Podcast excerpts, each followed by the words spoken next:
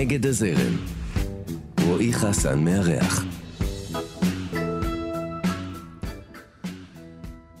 הפרויקט הגדול שלו הוא להבין לעומק מהו הערבוב המוזר שנקרא ישראליות. מגיל צעיר הוא נמשך אל השוליים והלך לשכונת שפירא לפני שזה היה באופנה. בשנים האחרונות הוא קורא לעצמו שיאן הלחנת השירה העברית, ואם תיתנו לו שליטה על התרבות המקומית, הוא ישפוך את הכל על הרצפה וינסה לסדר מחדש. אתם על נגד הזרם, אני רועי חסן, כאן תרבות, ויש לי את הכבוד ואת העונג אה, לארח כאן את אחד היוצרים והמוזיקאים האהובים עליי ביותר, ישראל ברייט. אהלן ישראל. אהלן, אהלן, תודה על ההקדמה הזאת, איזה יופי. תודה. מה שלומך? מצוין. אה, תשמע, אני באמת מתרגש, זה לא קורה לי הרבה, אבל אה, כמו שאתה רואה, אתה יודע, גם ב... כשרק נפגשנו, אני לא מפסיק לדבר, זה... זה, זה הסימן? כן, זה לגמרי הסימן. זה... אני בדרך כלל, כשאני מרגיש אה, מוצף, אז אני לא מפסיק לדבר. איזה כיף לך. אה, בדרך כלל אני פחות אה, אוכל את הראש. אה, אז אנחנו כאן בנגד הזרם, ואנחנו פותחים תמיד עם פחות או יותר אותה שאלה סביב המושג הזה של נגד הזרם. אז אה, איך אתה מרגיש איתו? אתה... אתה זה... מרגיש נגד הזרם? אני מרגיש, כן, שמשהו טבעי אצלי. אתה יודע, זה מוזר. היינו ילדים, ממש ילדים. לא ו... מזמן. לא מזמן זה היה, אבל היינו ילדים והיינו בבית ספר וזה, וגם בבית ספר אתה עושה להקה, ובלהקה אתה שר את השירים שיש בהם משהו שאמור להטריד או להפריע למישהו, ו- וכאילו... תמיד לבחור את הצד הזה שיש לו איזה משהו להגיד נגד הסיטואציה הקיימת באופן הכי טבעי בעולם. תשמע, אני גדלתי לכאורה עם פסאדה אשכנזית. אה, מסודרת, מחונכת, בפנים קרו כל מיני דברים אחרים שהם מעניינים מבחינה פוליטית אולי, אבל... ותמיד העדפתי לקחת את, ה... את העמדה של הש"ג, של העובד הזר, של עד היום. מבחינת המבט, אתה אומר. מבחינת המבט, וגם מה שמדליק אותי ליצירה, אני חושב הסיפור האמיתי נמצא במהלך שבין הלא לגיטימי ללגיטימי. ואם אפשר, לא להגיע ללגיטימי לעולם. אבל אתה יודע, גם באיזשהו מקום זה, זה, התפק... זה תפקיד לא קטן של האומנות, להעיר איזה פרוז'קטור, או לפעמים אפילו רק פנסון קטן על, ה... על האנשים האלה, אתה יודע, שלא רואים אותם, שהם מתפספסים לגמרי, לנו. לגמרי, לא, ויש לזה גם הגבלה לתהליכים תרבותיים, שבעצם התרבות נעה מהשוליים אל המרכז. זאת אומרת, התנועה היא תמיד, אם אתה רוצה לעשות תנועה, תתחיל מהשוליים, לא מהמרכז. אם תתחיל מהמרכז, אתה תידחק לשוליים. כן. אז, אז כאילו, המהלך הזה הוא גם כן באיזשהו מקום כנראה מתחבר לעניין הזה של התחושה שאתה הולך נגד הזרם, או שאתה רוצה להגיד את האמת במקומות שאתה אולי לא צריך להגיד את האמת, או להרגיש רגשות כאלה או אחרים שהם יכולים להעמיד אותך... באיזשהו ניגוד לקהילה הקרובה. אה, אבל אתה, אתה מרגיש שזה בא לידי ביטוי ביצירה שלך באופן מובהק, העניין הזה? אני מרגיש שזה DNA, אני אומר לך עוד פעם, DNA אני... פסיכולוגי, ואולי גם מלמעלה לא, מזה. לא, זה, עונה, זה עונה על השאלה, כי השאלה היום... היא האם זה, האם זה מולד, הדבר כן, הזה, או שזה למה. משהו ש... שאוספים אותו בדרך. יש את ה-ODND, ה-OCD, כן. כל ההגדרות האלה של הפרעות קשב. כן. תקשיב, ילד נולד, או ילד הכי חמוד בעולם, כן. הכי חמוד ביקום. אתה בא בתור מבוגר, אתה אומר לו, בוא נשים את הכיסא שם, הוא דבר שאני אגיד לך, לא רוצה. כן. עכשיו, זה, אני אומר לך זה עוד פעם, זה בגנים שלו, בדם, בתאים שלו. כן. אתה קודם תעשה איתו סיבוב קטן עד שהוא יעזור לך להעביר את הכיסא, הוא לא, יש ילדים, בוא נעביר את הכיסא, הוא מעביר לך שניים. כן. או את השולחן. או את השולחן, מה שאתה רוצה, רק יהיה בשבילך הוא שם. ויש אנשים שבאופן טבעי, יש לי אחד כזה בבית. כן. מה שאתה אומר לו... הוא עושה הפוך. לא הפוך. דבר ראשון, תשלם מס התנגדות. יש, יש כזאת מעשייה, אתה יודע, יש כזאת איזו מעשייה חסידית כזאת על, על איזה אדם שאשתו הייתה עושה, לו, הייתה עושה בדיוק ההפך ממה שהוא, ממה שהוא מבקש. הוא היה מבקש ממנה אה, לצהריים מרק שועית, הייתה עושה לו מרק חומוס. הייתה עושה לו... אז באיזשהו שלב, אה, הילד קלט את הדינמיקה ביניהם. אז הוא אמר לה, לאימא, אבא ביקש אה, אה, מרק חומוס, אז היא עשתה לו מרק שועית, הוא ישב מול זה בהתפעלות ואמר, איך היא עשתה מה שרציתי? כאילו, איך זה, איך זה קורה הדבר הזה? עם התרגומון. זאת אומרת, אז אה, זה הזכיר לי את זה. אבל אה, בוא נלך רגע אחורה לישראל. עכשיו, גם ביצירה, אתה רוצה יצירה? כן, בטח. יפה. בואו רגע ניקח את הקייס של השמחות. כן. סבבה. חברי השמחות הם ברובם המכריע אנשים קשי יום, שבאים מהשוליים הישראלים. רציתי לשאול על זה. זה לא רק העניין הסוציו-אקונומי, זה גם העניין של החיבור הזה. אתה יודע, הרי בסוף זה, זה היה על הפוסטר, מה שנקרא, אבל זה משהו שהיה מחשבה מאחורי הדבר הזה? זאת אומרת של נגן אחד רוסי, נגן ערבי, נגן... זהו, בעניין הזה אני חייב להעיד על עצמי שהרבה אנשים חשבו שאני צ'ה גווארה בגלל הפעולות הטבעיות שלי, שאני באמת בוחר בחירות חברתיות עם משמעות. אני באמת... רציתי להתחבר עם האנשים האלה. אני באמת גרתי בשכונת שפירא, לא בקטע של אני גר בשכונת שפירא ואני פעיל פה או משהו. לא עניין אותי, אני לא הייתי פעיל שם בכלום, כמו שלא עשיתי שום פילנטרופיה תרבותית לאנשים המדהימים שהיו בשמחות. אי אפשר להחליף נגן של השמחות. אי אפשר. תוציא לי אחד מהלהקה הזאת, משעמם לי בבן, אני לא רוצה לנסוע. לא רוצה, כי בעצם להיות להקה זה הרבה בוון. אני לא רוצה להיות בוון בלי אחד מהם שם, כי זה משעמם לי. עכשיו, האנשים האלה מיוחדים, ולדעתי הם הצטרפו על קטע סוציו-אקונומי, דבר ראשון. כולם היו עניים עם הפנים למעלה. אז, אז זה מה שחיבר... עניים עם הפנים למעלה זה הגדרה יפה. זה מה שחיבר, אתה יודע, ערבי מרמלה שמסתובב ומתפרנס מכל הבא ליד, לרוסי שסוחב את האקורדיון ביד כי אין לו כסף לאוטובוס, לבסיסט שצריך לעבוד נהג מונית בלילה וכדומה וכדומה. כולנו באנו, באנו עם איזה אה, תפיסה אה, של חיבור מהכיוון הזה, של החבורה הזאת, הלא לגיטימית. אוקיי, אתה יודע, באלבום השני של השמחות הציעו לנו מפיקים מוזיקליים. ואחת הטעויות הגדולות שאני חושב שעשינו, זה שלא הלכנו עם דני סנדרסון. כי דני סנדרסון בא אלינו לחזרות ונורא התלהב, ואז הוא אמר, שמעו, יש לי מלא רעיונות. אמרנו לו, נו, אמר לי, לא, רק אם תיקחו אותי, אני אתן לכם את הרעיונות.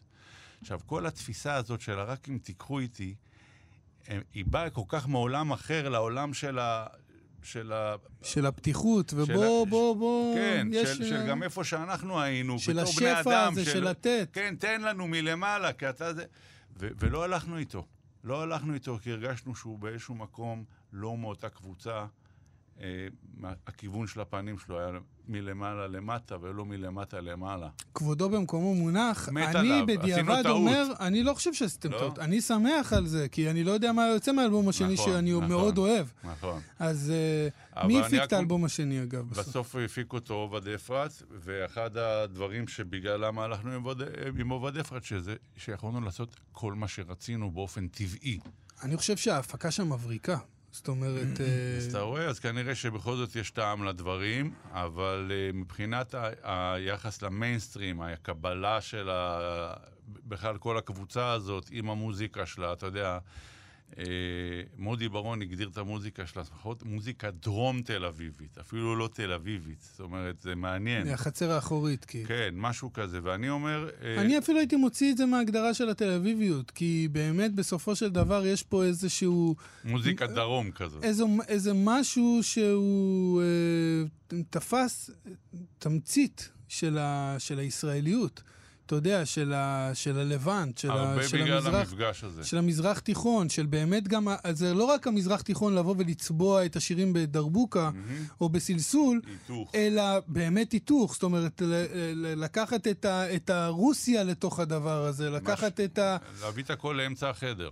Uh, וזה מורגש, תשמע, זה, זה, מאוד, זה מאוד הורגש. אני חושב גם שזה היה הכוח של השמחות, לפחות בהתחלה, זאת אומרת, זה... אה, גם היום שיש לנו את ההופעות, אנחנו מופיעים עכשיו עם טריו שמחות, עם חלק מהחומר, כמו שאמרתי לך, השירים שאני יכול לבצע עד אינסוף. אז... אה, אמרת לי כשהיינו לבד, אתה יכול כן. להגיד גם אני אומר, היום אני אוהב לבוא להופעות ולנגן מכל השירים שיש לי, רק את השירים שאני יכול לנגן אותם או 4 או 17 דקות, תלוי לפי מה שקורה בהופעה. אני לא אוהב לבצע שיר אה, עם התחלה, אמצע וסוף ידועים. ושזה... לא בא לך כאילו ל... לספק את ה... זה בא, בא, הוא אני בא... לא בא לעבודה, בא... אני בא לעוף. הוא, הוא מבחינתו, מי שבא, מי שבא לשמוע את בדרך הביתה, אתה אומר שישמע את זה באפל הוא יכול לשמוע את בדרך הביתה, אבל הוא יכול לשמוע את התשע דקות פתאום, הוא יכול לראות שמשהו קורה שם, כאילו, הוא מנגן, אני מנגן, פתאום יש מחשבה כזו, אני מת, אני מת על זה שמחשבה נכנסת למוזיקה על הבמה.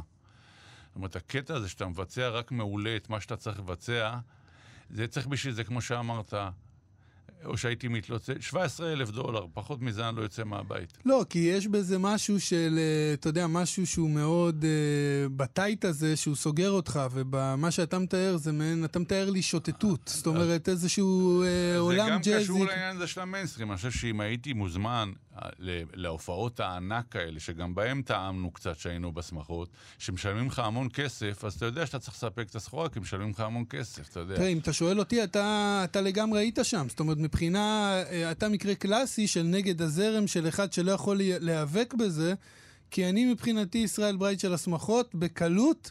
יכל להיות סופר מיינסטרים ישראלי, גם מבחינת ה vocal שלך, מבחינת השירים שאתה כותב. היינו, היינו שם. אתה, אתה מסוגל לזה, זאת אומרת, אתה הוכחת, לזה. הוכחת את זה קודם כל לעצמך. אני יכול לתת את הסחורה הזאת ובכיף, בתנאי שגם ייתנו לי להיות מי שאני.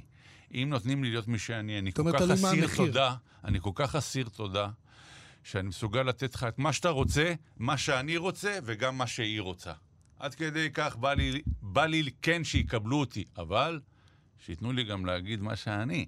כן. עכשיו, כל פעם שזה צורם לי וחורק לי, או שאני רואה את הזיופים המשוגעים שאני רואה פה מצליחים במדינה, הזיופים המשוגעים. בוא נדבר על זה.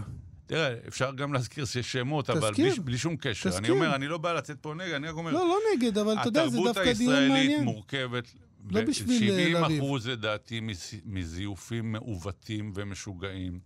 שאין מה להגיד עליהם, כי פשוט זה מה שאנשים אה, חיים איתם ואוהבים איתם, והדור מתחלף, ואולי אני כבר לא, ואולי אני כבר לא ולא ולא, ואולי אני לא, ואולי זה אני... זה משהו שייחודי לנו, אתה חושב? או שזה לא, איזו לא, תפיסה לא, גלובלית, לא, לא, שקורה... אני חושב שזה ברגע שהכסף והתעשייתיות וה... נכנסת לדברים, אז מלא אנשים שאין להם שום say בעניין, דוחפים את הדברים לכיוונים בלתי צפויים, וזה בסדר, זה בטח קורה גם במדע, בשירה, או בארגון אה, הופעות לזקנים, אה, ליוגה. לא יודע לא, אני, אני יודע ש... אני חושב ש... תשמע, אני לא, אני לא חושב רחוק ממך בעניין הזה. אני חושב שעדיין יש אה, גם פנינים, גם בין ה... גם בין הדברים שהם מה שהם נקראים מיינסטרימים וסופר מצליחים, אבל בגדול בגדול אני חושב שאתה, שאני ואתה חושבים אותו דבר על, על העניין הזה. אם היית נותן לי לערוך את התרבות הישראלית, הייתי מנער אותה, הופך את כל השק על הרצפה ומסדר מחדש. את הכל הפוך. אני, הטעם שלי הוא כמעט לרוב הפוך. מה שאני אוהב, אתה כמעט לא תשמע. או לא תקרא, או לא תראה את הבן אדם. מספיק, אתה תראה. עובדה שגם אתה מכיר אותי, בסדר, יש לך את הנטייה הזאת כנראה הגנטית גם כן, להרגיש שמשהו לא בסדר, שאני חייב להגיד משהו שיהיה אותנטי, אני חייב, אני לא יכול שיעמידו אותי שם עם הסמל של החברה, אני לא יכול, אני חייב להגיד זה, בסדר. אז לא כולם כמוך, ובכלל בחרת טייטל מדהים לתוכנית שלך, כי בעצם אתה תפרת לעצמך עבודה לחמש שנים, כי יש פה אנשים נגד הזרם ברמות כאלה או אחרות. היום עלית על מוקש של נגד הזרם, אני המובהק שלך.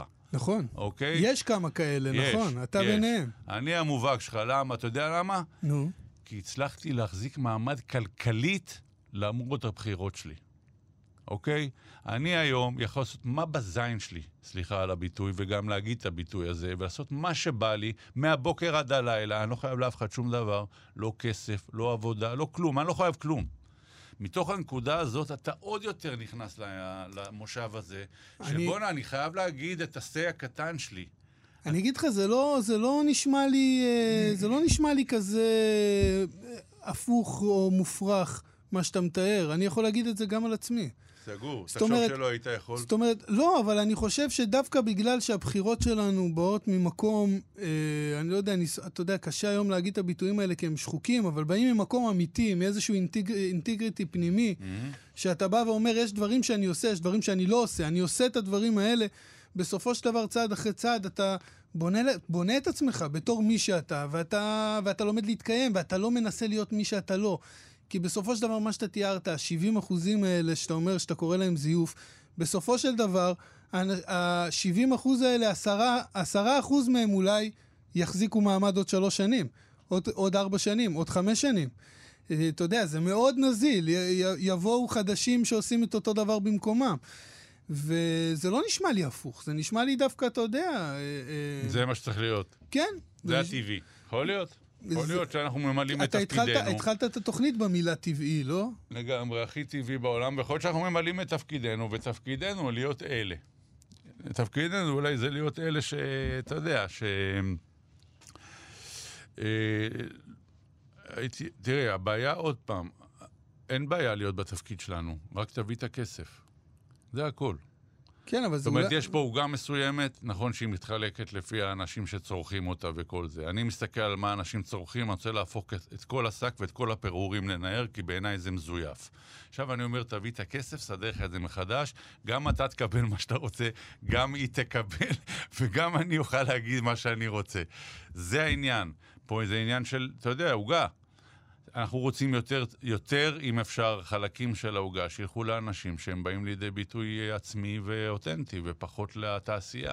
זה הכל, אבל שיט, לא מתעסק בזה בכלל, אתה העלית את זה עכשיו וערבבת אותי. לא, לא, אתה ערבבת אותנו, אתה... אה, טוב, אני שמח שהדברים האלה עלו, כי אתה יודע, זה, זה מרגיש שזה בא מאיזה מקום... טבעי, עוד פעם, אני כן. לא בטוח שאני יכול להסביר לך למה הלכתי לסמי בדרה מיפו, מהרחוב שם, להביא אותו לנגן דרבוקה. למה אספתי את ויטלי שהיה נוסע קילומטראז'ים עם האקורדיון באוטובוס. למה? למה לא הלכתי ל... ויש נגני על פה. כן, אה, יש... אה, נגנים לא חסר. אז אני אומר לך, הישיבה הזאת, בתוך הדבר הזה, זה, זה דבר שעטף אותי. יצאתי מתוך איזה חלום כזה, שלא היה לי אף פעם. דיברנו בחוץ על זה שבעצם כל שיר שני שלי יש את המילה בית, הבית, הכמיהה הזאת לבית, מה זה בית? מה זה הדבר הזה שיחזיק אותך מוחזק וחם ומוגן וטבעי עוד פעם? והתחושה הזאת הייתה של... אה, של ליצור מקום שהוא באמת אה, מרגיש נוח ו- ושייך ומחובר. אתה יודע, זה היה כמעט טכני. בואו ניקח מכל דבר קצת ונכניס אותו לחדר הזה, וה... אבל בית זה יכול להיות גם איזושהי אשליה, לא? לגמרי.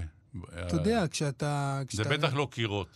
זה, זה מה שאני אומר, זה, אתה יודע, כשאתה באיזושהי תודעה ארעית וחולפת, בית אה, הוא, הוא אשליה גדולה בחיים שלנו. אתה יודע, לי יוצא לחשוב על זה הרבה. כי מצד אחד זה הדבר הראשון שאתה חושב עליו כשמדברים איתך על אה, ביטחון. זאת אומרת, איך אתה מרגיש בטוח בבית? איפה אתה מרגיש טוב בבית? אז, כאילו, מה- אבל מה זה הבית הזה? זו, זו אז השאלה. מה שרציתי לספר לך, זה שאני, היה לי תמיד בעיה עם התחושה של הבית, כי אני חושב שמבחינה פוליטית אני שייך לסקטור הכי, הכי אה, זניח במדינה. שהוא? שהוא אלה שיש להם אבא פולני ואימא לא פולניה או ספרדיה, והם אין להם שום שיוך תרבותי מובהק. נניח אתה בא, המשפחה שלך בטח יש לה את המורשת, אתה כבר סודר. ההוא בא, אני בא מבין הכיסאות התרבותיים, זאת אומרת, כל מה שיש לי רכשתי על ידי ליקוט מימין ומשמאל ומהאמצע, ובעצם בגלל זה אני תוצר ישראלי שהוא קצת רדוד. מבחינה תרבותית, והייתי צריך כאילו למלא את זה בכל מיני דברים, כי לא הלכתי על שום קהילה, על שום עדה, שום כלום. לא תפסת צד. לא, ואז היה לי את הדמיון שאני בן למשפחה מאוד ענפה, שגרים במושב עם הגרלנדות האלה בחצר בין העצים, וכל ערב, בארוחת ערב, מדליקים את הגרלנדות כזה, ויש את השולחנות בחוץ, ובאים האלה מהבתי כנסת, ואלה באים עם הכלב, וההוא עם האופניים, וזה החיים כזה של מקום מדומיין כזה, של מושב כזה, ארץ ישראלי, ועל התמונה הזאת הלכתי ותפרתי את השמחות. את התחושה של איזה, איזה בית. כן, של משהו שהוא, עוד פעם, זה כאילו לקחת, אה, ללכת לכמה רחובות, לתלוש מכל אה, בית ברחוב אה, משפחה, להושיב אותם בחצר ו- ולנגן את המוזיקה שהם היו מנגנים, כאילו, באותו ערב. באותו מקום מדומיין. כי לפני זה, לפני זה המוזיקה שלך הייתה הרבה יותר רחוקה מכאן. נכון, לפני זה היא היא הייתה... הייתה מערבית, היא הייתה מאוד מושפעת מ... לא יודע, פוסט-פאנק אפשר לומר, אולי באיזשהו אופן, אה, רוקנרול, אבל זה אף פעם לא היה רוקנרול מובהק של רוקנרול, לא. אבל אה, תמיד הייתי הורס את השיר עם איזשהו מעבר כזה מוזיקלי. לא רק מעבר, מורכב. גם ההגשה תמיד הייתה, אף פעם לא הייתה tight, אף פעם לא הייתה יושבת... אה, בהתחלה גם היה לי, הייתי חייב לשיר שירים, ולא הצלחתי. למסגר את הרעיונות במילים. המילים היו פרוצות לחלוטין. מפזר המרובים בחדר האדום. כן, כן, אני יודע, זה כאילו היה הייתי אקספרסיבי חייב לגמרי. לשיר, אבל- והייתי אומר, טוב, אני אעשה את זה, אני, אני אאגוד את הרעיון במילים. תראה, אבל גם אז, בתקופה ההיא, היה לך שירים מדהימים, באמת. ואחד השירים האהובים עליי ביותר שלך, והשיר שאני הכרתי אה, אותך דרכו, זה היה רוכב אופניים. וואלה. אה, אתה יודע, הייתי ילד קטן, הייתה פה שרון קנטור באחת התוכניות, וסיפרתי לה על התרומה האדירה של התוכנית שלה בזמנו בכבלים. היא- הכירה לי כמעט את כל המוזיקאים שגדלתי עליהם, וואלה. אתה יודע, זה לא היה בסביבה שלי אה, משהו שגדלתי עליו, או ששמעתי חלון. מהבית, זה היה חלון. ואתה יודע, רוכב אופניים היה בשבילי כאילו... קודם כל, מה זה הדבר המוזר הזה? אבל בפעם השנייה, השלישית, הרביעית, שאתה שומע את, ה, את השיר ואתה מתחיל להבין או לנסות להבין מה קורה שם, אתה יודע, זה היה בשבילי ביג, זה היה כאילו... וואו, זה היה... גם מבחינת יש שם את הטקסט, הקטע של המשורר פשוט. לא רק משורר, אתה יודע, ברגע שזה עובר לדיווח, לשגר אותי, כן, אה, כן. זה, ו- ו- אני פה עובד. ותמסור דש, תמסור. לשלומה, זה, עד היום זה מצמרר אותי, זאת אומרת, כשאני שומע את זה, אתה יודע, וזה שיר בן והייתה 30, יעל, לא? והייתה יעל, זה, זה הקטע הכי... אבל מי זה טוני? דגן טוני? זה דגן טוני? לגמרי, כן? לגמרי. אני כאילו, במסי... תראה, שבן אדם זה, זה הדיווח, הוא שם רואה לב שני לתופעות אנשים כמו רוכב רוכבי אופניים אופניים. שעוקף בעלייה, רוכבת אופניים, הוא מתחיל לה... לשאול את עצמו למה הוא עושה את זה, מה העבודה פה. ואז הוא מבין שיש לו כנראה מנת דאטה מסוימת לשלוח, שהיא לאו דווקא הכי חשובה בעולם. שזו הייתה מילה מאוד מוזרה, נגיד, לפני 25 שנים, דאטה. צריך לומר. מסרתי זה לא, אני מינימום בטוח דאטה. שרוב האנשים ששמעו את המילה הזאת אז, לא היה להם מושג על מה... Mm. כאילו, אתה יודע, כן אפשר לעשות את התרגום הזה, אבל לא בהגדרה שלו היום, זאת אומרת... זה היה הזמן להיכנס לסטארט-אפים, אתה אומר. כן. אה, אבל תשמע, זה באמת שיר שהוא הוא מאוד קרוב לליבי, כי הוא, הוא משמעותי בשבילי. ודרך הוא, אגב, ברי סחרוף מנגן שם גיטרה, אשכרה. והוא הסכים לבוא להקלטה תמורת טובין. ש... שהם? אה, אוקיי, אתה לא רוצה לומר את זה ב... לא, הכל טוב. אבל לא, לא, לא חומרי, בוא נגיד לא ככה, חומרי, שלא נוציא אותו... נגד הזרם, ישראל ברייט, כאן בנגד הזרם, איזה כיף. אז בוא, בוא נדבר קצת, אה, דיברנו שמחות, דיברנו קצת אה, על הדברים שעשית אה, לפני, אבל יש, יש גם את, ה, את הדברים ש, שמנגד, או שמעבר, או שלא יודע Mm. מה, או שהם חלק מהמרכיבים במה שנקרא ישראל ברייט, שזה גם השירה, שמורגש מאוד שאתה אוהב. אה, ו- ומתכתב איתה לא מעט. אה, אני חייב לומר בתור אה, כותב בעצמי שהכתיבה שלך היא, היא הרבה יותר פואטית מפזמונית. אה, וגם אה, קולנוע וכאלה, שזה גם משהו שעשית ו... ועושה. ועושה, אז, אה, אז קודם כל בוא נדבר על השירה. אנחנו עכשיו שמענו את, ה, את השיר הזה מתוך אה, אוצר אוצר סמוי. סמוי, יצא 2015, אה, וזה שירי משוררים, מלבד השיר הזה שאותו כתבת אתה. לא, אני בקריירה עם שירי משוררים. התחלתי באמת אה, מתוך אה, אהבה וקריאה של, של הכל. וניתוח, ולמדתי קצת בלשנות וספרות. עניין אותי לדעת את הפרמטרים של כתיבה. אה, עד היום אני חושב שאני מעדיף שירה על כל פרוזה או משהו כזה. תסריטאות, מחזאות, שירה, לדעתי זה הדבר. אה, אם זה טוב, זה נותן את כל הסיפור. אה, זהו, ואז אה, האמת היא חלה באיזשהו מקום תהליך הידרדריזציה, שבהתחלה מאוד היה חשוב לי לעמוד בקריטריונים הפואטיים. אני עד היום, אני חושב, שיר שאין בו משהו פואטי, אני לא מבין למה עשו אותו. לא מבין. לא רק שיר כתיבה, גם שיר ששרים. כן, אתה מדבר כאילו גם אפילו על מה שנקרא פזמונאות. אם אין שם את הדבר הזה שנקרא פואטי, אותי זה לא יכול לעניין. אין בזה שום הישג מבחינתי. כן. אה, וזה, אז, אה, אבל חלה הידרדריזציה, אצלך או בכלל? אצלי, אצלי. אני פעם, זה היה מאוד חשוב לי, והיה חשוב לי לראות שזה. ההעברה הזאת מתחרזת עם זאת אחרי חמש שורות, ותראה איזה יופי, נהיה לי פה את הקשרים האלה, ובלי שישימו לב. ממש עסקת בספרות, כאילו. עסקתי אומרת, במוזאיקה אתה, מילולית. אתה, אתה הקלטת מוזיקה, אבל בעצם עסקת בספרות ו- ובפואטיקה. אני עד היום, מה שמרים אותי להפיק שיר, זה הטקסט שלו. זאת אומרת, אני מאוד נזהר היום, אני יכול לקום כל בוקר ולכתוב. כל בוקר. שים אותי מול המחשב 80 דקות, 50 דקות, אני אכתוב כל יום משהו, נבוא מחר, נמצא שם כמה דגים לא רעים, קצת נגדל אותם, נשפשף אותם, הם יכולים להיות דברים מעניינים. אני לא עושה את זה.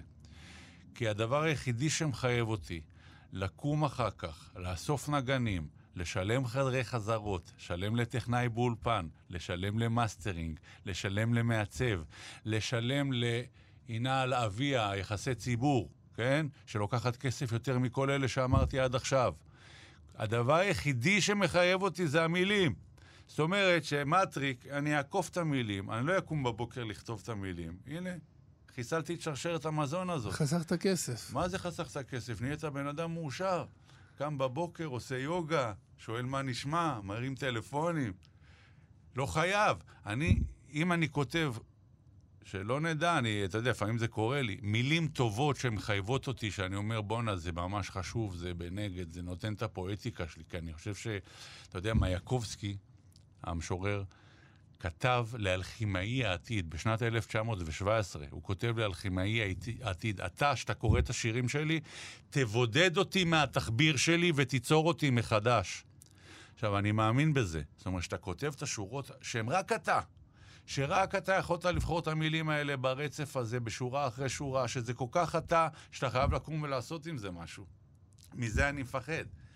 לא רוצה, בוא נחתוך את שרשראות המזון המיותרות האלה, כי אחר כך אתה צריך בעצם להגיע לתחנות רדיו מעופשות ולדחוף את השירים שלך ולדבר שטויות וללכת ולא יודע מה, לעשות קליפים הזויים עם דוגמניות או לא יודע מה, כדי שישמעו את השיר שלך, את ה-DNA הזה שנמצא בתוך הטקסט. אז לי יש שיטה, אני לא חייב את זה.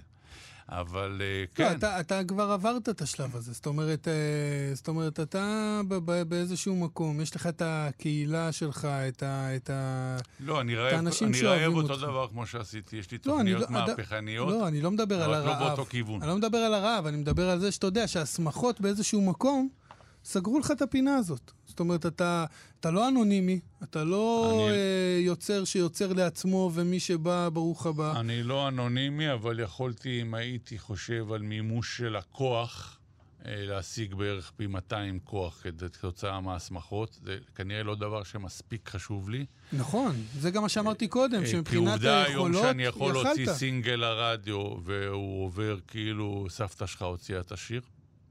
זאת אומרת, ואין לי בעיה עם זה. אני מבין שאם אני לא מכניס למפלצת את המזון שהיא רוצה, אני לא יכול לצפות ממנה לכלום, ואני לא, לא מצפה ממנה לכלום, הכל אה, אתה- אתה בסדר. אומר, אני לא משתף פעולה, עכשיו, אז אני לא מצפה שישתפו איתי. לבוא אליך לפה ולדעת שאתה מכיר את השירים מהאלבום הראשון לשני, ואתה מוציא לי מפה ציטוט, והנה הבאתי לך פרחים וכל זה, זה אולי הדברים הכי מעניינים פה בכל הסיפור הזה, כי זה מראה שאתה הולך בדרך שלך ואתה רץ, ואתה הרבה פעמים צריך להגיד לעצמך, בוא'נה, אני עושה את זה בשביל אף אחד, אני עושה את זה בשביל היקום נטו. אני שגר אותי עכשיו טוני, אה? אני חלק מהמידע בטבע, אני מערבב את עצמי, ו- ואז בא הדאטה- בן אדם כמוך, מגיע לאנשים. ונתקל במידע הזה, ואומר לי, וואלה, שם הייתי צריך את זה, ושם השתמשתי בזה, ופה אהבתי את זה, ופה שמחתי עם זה, זה הדבר. וזה הדבר שאולי נותן את האופטימיות כן לעשות ולייצר למרות כל השרשראות מזון המיותרות האלה. אז אה, לא, זה אני כן. יכול להגיד לך, אצלנו בבית אתה אחד היוצרים האהובים ביותר, זה זה- חד משמעית, וזה משהו שאתה יודע, אני ואשתי, למרות שאנחנו, אולי, אולי בגלל שאנחנו לא דומים כל כך, גם כן. מבחינת הדברים שאנחנו אוהבים, וגם מבחינת התחומי עניין, אנחנו לא, לא כאלה דומים. אבל אולי דווקא בגלל זה אנחנו כל כך הרבה שנים ביחד, אבל uh, זה אחד מהמקרים הבודדים של, uh, שיש בינינו uh, הסכמה. הסכמה. אז, uh, אז חוץ. מזה שאתם ביחד, כן. אז אה. אה, שזה הסכמה ראשית. יפה, יפה, אה, טוב לשמוע. כן, תשמע, בסוף בסוף אני אומר את זה, אתה יודע, גם אותי שואלים כל הזמן בכל מיני מפגשי אה, קריאה או, או סדנאות, או... אתה רואה אנשים שכותבים ושיש להם רצון מאוד גדול להגיע לאנשים, והם, אה, והם אומרים, הוצאתי ספר, אה, לא יודע, לפעמים בהוצאה עצמית, לפעמים בזה, ו, ואיך איך, איך, איך, איך עושים את זה? איך מגיעים לאנשים? אז אני אומר, זה לא, אתה יודע, זה לא הדרך להגיע לאנשים בזה שאתה מקבל שער בעיתון. Mm. דרך להגיע לאנשים, אף אחד לא יודע אה, איך איזה... היה אה, לך שער בעיתון איזה- באמת? נהנית? היה לך טוב מהפידבקים, מאחרי מה שהיה, כל ההתייחסות, פתאום השכנות של אימא ראו וזה? לא, בגדול זה לא, זה לא עושה טוב. אה, זה לא עושה טוב, זה לא משמח במיוחד, זה גם, גם אה, אתה... מדיר שינה. לא רק, אתה גם מבין שזה לא. באמת תורם לכלום. זאת אומרת, זה לא הוסיף לשום דבר, וזה גם מה שאני מנסה להגיד, אבל אתה יודע, ב- מהמקום של אחד שכן קיבל את הכותרות האלה, אז זה קצת אולי... אבל זה לא מכר קצת גיגים בספריות? לא, לא יודע. לא, לא יותר מקודם. לא, לא, שיתוף פעולה, שיתופי פעולה שעשיתי עם מיכה שטרית ואסף אמדורסקי מכרו הרבה יותר בספריות, כאילו, אתה יודע, או במקומות אחרים שהופענו. או שירים שכתבתי לזה, או ש... או, אתה יודע, דברים... אנשים רק, אני מתגלגלים. פה, שאלת אותי על שירה, אני רק רוצה להגיד שיש ברחבי ישראל מאות ואלפי מופעים של אה, מוזיקאים עם סופרים ומשוררים. מאוד, אני עושה את זה המון. שמתרחשים, ב, אני גם עושה את זה הרבה, בכל מיני ספריות ומופתים ובמקומות בכל רחבי הארץ, וזה פשוט אה, מדהים, נכון, הדבר הזה. נכון. ומדהים גם כמה קהל בא עם הספרים. או, או רוכש ספרים באותו ערב, וזה באמת, אתה צודק, יש איזה מיני סצנה כזאת, שהיא כאילו מתחת לפני השטח. וכשעושים חיבורים מעניינים, אז זה גם, זה גם כיף, זה, זה סופר מעניין. אתה יודע, לי יצא באמת לעבוד עם יוצרים חלום, כאילו, עם אבי בללי ועם, אה, ועם מיכה, שאנחנו חברים מאוד טובים ועושים, ועם אמדורסקי, שאנחנו חברים מאוד טובים, אבל אתה יודע, לא נולדתי חבר שלהם, זה קרה... תוך כדי עבודה. כן, אה, אז כן, אז אתה יודע, לא יודע, כותרות בעיתון זה לא... זה לא מוסיף. מה, Mm. שבא, מה שבאתי להגיד מלכתחילה, שלאותה אחת אמרתי שלא יודעים את ה... איזה חיים מקב... מקבלים השירים. ששיר אחד יכול להגיע לבן אדם אחד. אתה יודע, אני, יש לי דוגמה שאני יכול לתת, דוגמה קלאסית על שיר אחד שאני לא אהבתי, שלא רציתי אותו בספר. הרגשתי איתו לא לגמרי בנוח. אבל העורך שכנע אותי אחרת. ואחרי שהספר פורסם, כמה חודשים אחרי, קיבלתי uh, מייל מאיזה אדם שכותב לי על אשתו, שאשתו נפטרה, והיא מאוד אהבה את פריז, והשיר הזה, uh, השיר הזה מבחינתו, מבחינתו מאוד מזכיר לו אותה, והוא עושה ספסל הנצחה אה, בעיר שלהם, היא הייתה אדריכלית שבנתה לא מעט באותה עיר, והוא ביקש ממני רשות לחרות את השיר על ה... אז אתה אומר, מה שאתה לא, לא יודע מה איתו, הוא בשביל אדם אחר זה הזיכרון מאשתו, כאילו, אתה יודע, זה... אנחנו לא יודעים את הדברים האלה. זה מדהים. זה לא כותרות בעיתון. זה זה, לא מדהים. למכור uh, 100 אלף ספרים. זה לא, זה לא העניין. העניין הוא בסוף זה שאני שומע את uh, הבאתי לך פרחים ואני יושב ובוכה לבד עם עצמי, אתה יודע. לא, אז אני אומר, זה מדהים. אנחנו, אני לפחות, לפעמים שקוע בתוך העשייה שלי והמאבקים שלי עם להיות מרוצה ממנה והכול, ואני שוכח לפעמים שלא כל אחד יש לו בקצה היד את היכולת לנגן או לרשום טקסט יפה. וכמה שהדבר הזה תורם לחיים של האנשים אה, במצבים מסוימים, זה תמיד מדהים אותי. כי יש נטייה לעשות את זה בצורה טבעית ולא לייחס את זה, אני לפחות, לא מייחס לזה חשיבות אה, קדושים. לא, לא, יודע. לא עניין של קדושים, אבל כן יש לזה חשיבות, ואני חושב שאתה גם מודע לה לאורך כל הדרך. אחרת, אתה היית שואל את עצמך כל בוקר מה אני עושה. אני עצלן. אה, מה אז אני עושה? זה, אני זה עדיין, עצלן. זה לא מספק. לא. זה לא תשובה מספקת. עזוב, כולנו עצלנים, אבל זו לא תשובה מספקת. אנחנו לא היינו יוצרים אם לא היינו מבינים שיש לזה איזושהי משמעות. אולי אנחנו לא יודעים לשים את אני אגיד האצבע לך ולהגיד למה מה אני. אומר את זה. אני אגיד לך למה אני אומר. אני בדיוק אה, שמעתי, אה, אני עברתי דירה עכשיו, אז אמרתי, אני הרכבתי את האולפן חזרה, אז העליתי שיר ראשון מקרי כזה שהיה. אה, שיר שכתבתי, הלחנתי את השורות הראשונות של הספר של יוסי סוכרי אמזלג. אה, נכון, ראיתי משהו בפייסבוק, הוא כתב, יוסי... וואלה. ואתמול שלחתי לו את זה חברים. שלשום, כי מצאתי את זה במקרה, הוא חושב שאני, אתה יודע, עסוק בזה, אבל לא משנה, זה דבר שעשיתי. ו- ו- הוא, הוא התרגש מזה מאוד. כן, כי אני אגיד לך, מה קרה לי שם? זה תמיד מדהים אותי. אתה יודע שאתה, אוקיי, עלית על המסילה, אתה מקבל את מלוא ההכרה, את מלוא התקציבים, וכולם מצפים ממך, ואז זה איכשהו משליך עליך משהו שלא כל אחד יודע כנראה להתמודד איתו. ואז היצירה שלך מקבלת איזה שמיר קטן כזה, שמשפיע על, על כל הפס. ואני הכי אוהב את הדבר הזה, שאני עושה את הדבר הזה מתוך תחושה שהוא מעולה, ואף אחד לא מתערב לי, ואני עושה את זה באמצעים שלי, בלי שאף אחד מגיב לי. אני גומר את הדבר, ורק אז מוציא אותו. אני מוצא שיש בפנים הרבה יותר חופש. בטח. שאני יכול לחיות איתו ולנשום בתוכו, מאשר כל הניסיונות לייצר משהו ש... אף אחד לא דוחף לך ידיים לתוך חולצה, אתה יודע. אה, אבל מה זה אומר להלחין הקדמה של אה, ספר? זהו, תראה, אז כמו שציינתי, אני הרבה מופיע עם המשוררים והסופרים, ויש לי אהבה מאוד גדולה לנסות להלחין מהם משהו. גם בדן בניה סרי, לקחתי את המשפטים הראשונים. קלרה נישאה בחודש האביב, לא יפה הייתה אף לא מכוערת, ואפילו שגמר עליה הרוג'ס השדכן את ההלל, רק גבוהה הייתה. סבבה? עושה מזה שיר. או כשיצא עמנואל אמזלג מן הדירה בגבעתיים, אה, אחרי הפגישה החמישית, הוא כבר ידע. הוא כבר ידע, הוא כבר ידע. זה הבית הראשון מה, מההקדמה. זה פשוט לחפש בתוך הספר, יש הבדל אטומי בין פרוזה לשירה. שירה היא, היא עשויה באופן שהלחן בפנים מבחינתי. אם אני אהבתי שיר, הלחן שלו קיים. כן, זה, זה, מה ש, זה, מה ש, זה הדבר היחיד שאפשר באמת לאפיין במה זה שירה, זה המוזיקליות ב... אני אומר, אפילו אם זה לא הלחן שהמשורר התכוון, אם אני אהבתי את השיר, הלחן שלי לדבר הזה קיים, אני לא צריך להלחין אותו, הוא קיים בתוך... אני מקריא לך אותו, הוא כבר בפנים. Mm-hmm. פרוזה זה אחרת, זה יבש. זה כזה יותר עצים יבשים כאלה, שמרכיבים איזה מסילת רכבת, ובפנים, לפעמים, לפעמים, יוצא להם איזה יהלום קטן כזה, זה כמה שורות שהן שלמות, שהגרוב שלהם תפור. שזה, שזה, וואי, אני לא אומר שירה, אבל זה, יש לזה את הריתמוס ואת הימבוס. יש, ואת יש, ה... יש, תדע לך, יש, יש סופרים שכותבים, אז, uh, שכותבים בת... כמו שירה, uh, ואפילו... יותר. כן. אז אני לוקח פתאום חתיכות כאלה, שמספרות לי סיפור שלם בצורה מהודקת, ואני מלחין אותם, והאמת היא, מצליח לי לא רע. וכל זה תיקח אל תוך ההכרה הלבנטינית שלי.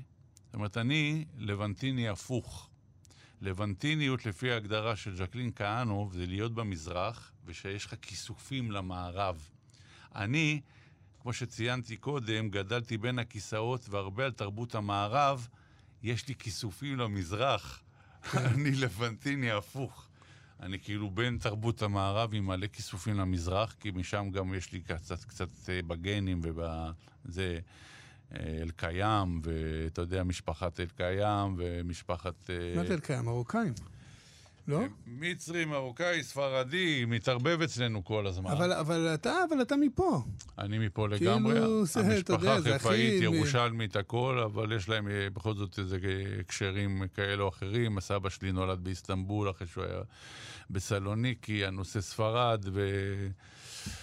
וזהו, אז, אז אני אומר, אה, מתוך התפיסה הלבנטינית, אני גם שלמדתי באקדמיה למוזיקה, ניסיתי בעבודות תמיד לדחוף את המסמר החלוד הזה שנקרא הלבנטיני, שייקח את המוזיקה הזאת למקום אחר שהיא עוד לא הייתה בו, שמסתכל על העולם ממקום אחר. אה, זה מאוד מעניין בעיניי עד היום. אותי זה לוקח למקומות שאני הכי מבסוט מהם בסופו של דבר, אם אני מצליח להתיך את זה. אולי זה היה מסע מוזר אז בזמנו לעשות את זה, כי כאילו זה היה לחשוב שאתה רוצה להביא משהו, ואתה בעצם מביא את המקום שאתה חי בו. זאת אומרת, אתה כאילו הולך ואתה אומר, יש לי כיסופים למח... למזרח, זה רחוק, אבל אתה בעצם נטוע בו. לגמרי. זה, ה... ש... זה היתרון שלי על אלה שעשו את זה לפני מאה שנה, עדן פרטוש ופאול בן חיים, הם הגיעו מערביים לגמרי, ראו את הגמלים, התחילו בכיסופים למזרח. כן. ועשו דברים מדהימים מבחינה מוזיקלית, באמת יפים. אני, יש לי עוד טיפה, כי באמת צמחתי פה בחום, בחומוס, באבק המוכר לנו, עד uh, זעם. ו... ומתוך זה אני עוד מתחבר לכמיהה שלי לדבר הזה. שוב, עד גבול מסוים, קח אותי מזרחה מדי, שוב אני מתחיל להרגיש שזה עשוי לי. יש פה משהו באמצע שקשה לשים עליו את היד שהוא הוא ישראליות, והוא מיקס מאוד מסוים. הוא לא מזרחי עד הסוף, בטח לא המזרחי הפופי, והוא גם לא מה שהולך מצד שני עם ה rock and roll, הוא will never die, כן. מה שנקרא. זה איפשהו שם באמצע מתחבא, ויש את, יש את זה לא מעט. נכון. אני, לדעתי גם הסאונד הזה הוא מתהווה, וזה משהו ש, שקורה, כאילו, זה, הסאונד הישראלי זה, הוא עדיין בהתהוות. אז זאת אומרת, אתה מאמין. אני, מה- תמיד. אני נוח להאמין. אני אדם מאמין, אה, אני מאמין, אתה יודע, אני מאמין בהכל. מאמין באלוהים, בתורה, בחייזרים, במפץ הגדול. אני נוח להאמין. נוח להאמין. ואתה מקיים מצוות כלשהן? לא, חופשי. כן. חופשי. אני, זה, אני רוצה רק את אלוהים ולא מבין את הבירוקרטיה. הבנתי. אתה מבין? ואתה אומר, יש חייזרים, יש אה, עולמות אחרים, יש עתיד, יש אפשרות להתרחב. איך אפשר שלא יהיה? אה, סביר להניח באמת שכדאי שיהיה. כן, שיכול מה? להיות. נו, אתה, אתה לא מאמין? אני... אתה יודע, אצלנו זה מצחיק בבית. אצלנו עם הילדה, כשהילדה שואלת אותי, אבא, יש אלוהים? אני אומר לה, אני מאמין שיש, אני לא יודע אם יש. שואלת את אימא שלה, היא אומרת לה את אותה תשובה. אני מאמינה שיש, אני לא יודעת, לא יודעת אם יש, ואז היא אומרת לי, עכשיו לאחרונה התחילה להתעניין בחייזרים. אז היא אומרת לי, אבא, יש דבר כזה חייזרים? אני אומר לה, אני לא יודע אם יש, אבל אני מאמין שיש. אבל אימא שלה אומרת לה, מה פתאום? איזה חייזרים? אז היא- אתה יודע, כאן. אז היא לא יודעת למי להאמין. אז... אה, אתה צריך לקרוא כמה ספרים ולחשוב על זה בעצמה. אבל... אה, אה, זה מה שאני תמיד אומר, תגיעי לזה, תגיעי לזה לבד. אז אתה, אתה באמונה? אני חי... אני מרשה לעצמי לשאול כי אתה שאלת אותי. אז לא, לא, לא, אז אני מחזיר, אומר אה, ככה, אני חי עם אה, מושג של אלוהים אה, מגיל צעיר, אה, מאוד אישי, מאוד פרטי. סבתא שלי הייתה מאוד אה, בטוחה שאלוהים שומר עלינו ועליה ועל הכל, ובאמת אה, לא קיימה מצוות, וגם אני לא מקיים מצוות. היה לי, זה היה חלק מהתחושת שייכות שלי. ושזה הולך ומשתפשף לי עם השנים בגלל הפוליטיזציה של הדת, אני קצת נסגרתי. אבל זה לא אמור לקרות. זה לא אמור לקרות, אבל כנראה שלא היה לי מספיק עוגנים. אני פשוט באתי לזה כמו שבאתי ל... ל... לבנטיניות, כמו שבאתי ל... לארץ ישראל, מאיזו תחושה של שייכות. ולאט לאט לקחו לי את השייכות עד שאני מאוים קצת מזה, אבל עדיין את המושג של אלוהים זה לא לקח לי. זה רק לקח לי את זה שפתאום אני, אתה יודע, אם לפני 20 שנה היית בא ואומר לי, איזה שם תקרא לבן שלך? הייתי אומר לך, בוא נפתח תנ"ך. היום היית בא, הייתי אומר לך, הייתי אומר לך, בלוגולוג, גיגון לוגן, ז'וגה מנה, לא משנה מה תקרא לו. אין לזה, אני לא חייב שזה יהיה מהתנ"ך. אתה מבין? כאילו... גם אצלי לא, זה לא מעט. אז זה כאילו, לא. זה לא, זה, אבל, אה, אתה יודע, עניין של אמונה זה דבר אה, טבעי, פרטי, לא שייך לאלוהים בכלל. אה, נכון, זה שייך לבני אדם. אנחנו מגיעים לסיומה של התוכנית, ממש אה, אוטוטו. בקלות. אה, תוכניות לעתיד, יש משהו באופק? אז משהו כמו קורה? שציינתי בתחקיר, אנחנו- אני כרגע מצפה לצילומים של סרט קולנוע שכתבתי את התסריט שלו. אוקיי. גם כן קשור למה שדיברנו, הוא מייצג את הפועלים הזרים, את המגזרים הכי לואו לייף של תל אביב. מה זה מחכה לצילומים? כאילו הוא עבר את הוא כל עבר ה... את כל, זה? קיבלנו את הקרן הגדולה, יש לנו מלא כסף בקופה. אתה מביים? אני לא מביים. אז מה אתה אני- רוצה? אתה כתבת? אני כתבתי את התסריט עם אבי עמר, ואני אולי אה, אעשה את המוזיקה, אני אעזור לבמאי שד אסרור, זה עם אסף אמיר, נורמה הפקות. אה, הסרט כבר אה, מחכה לצילומים, אבל היה קורונות למיניהם וכל מיני כאלה. אני מקווה שעכשיו הוא יעלה על המסילה. הסרט קומדיה, שעוסק במחלת הנדל"ן הישראלית בצורה הכי מדויקת שאפשר, והכי מצחיקה. וגם אה, לחזור לבית בסוף. טוטלי, אחי. כל כן. הסרט, אתה מתרחק מהדירה שמפצלים אותה שם, אין סרט. כל הסרט, הדירה. אני אומר, גם פה הבית, נוכח. לגמרי. אני, לג... הבית כנראה הוא אישו רציני, ואני כנראה, אני אזמין אותך לבית שלי יום אחד. בעזרת השם, אני אשמח. אה, שמע, היה תענוג. גם לי. רץ קדימה, היה הכיפאק. ממש כיף, ותודה רבה שבאת. בכיף, שמחה. אתם על נגד הזרם, אני רועי חסן, אני איתכם כאן גם בשבוע הבא, בעזרת השם, אות- אה, אותה שעה, אותו מקום. להתראות.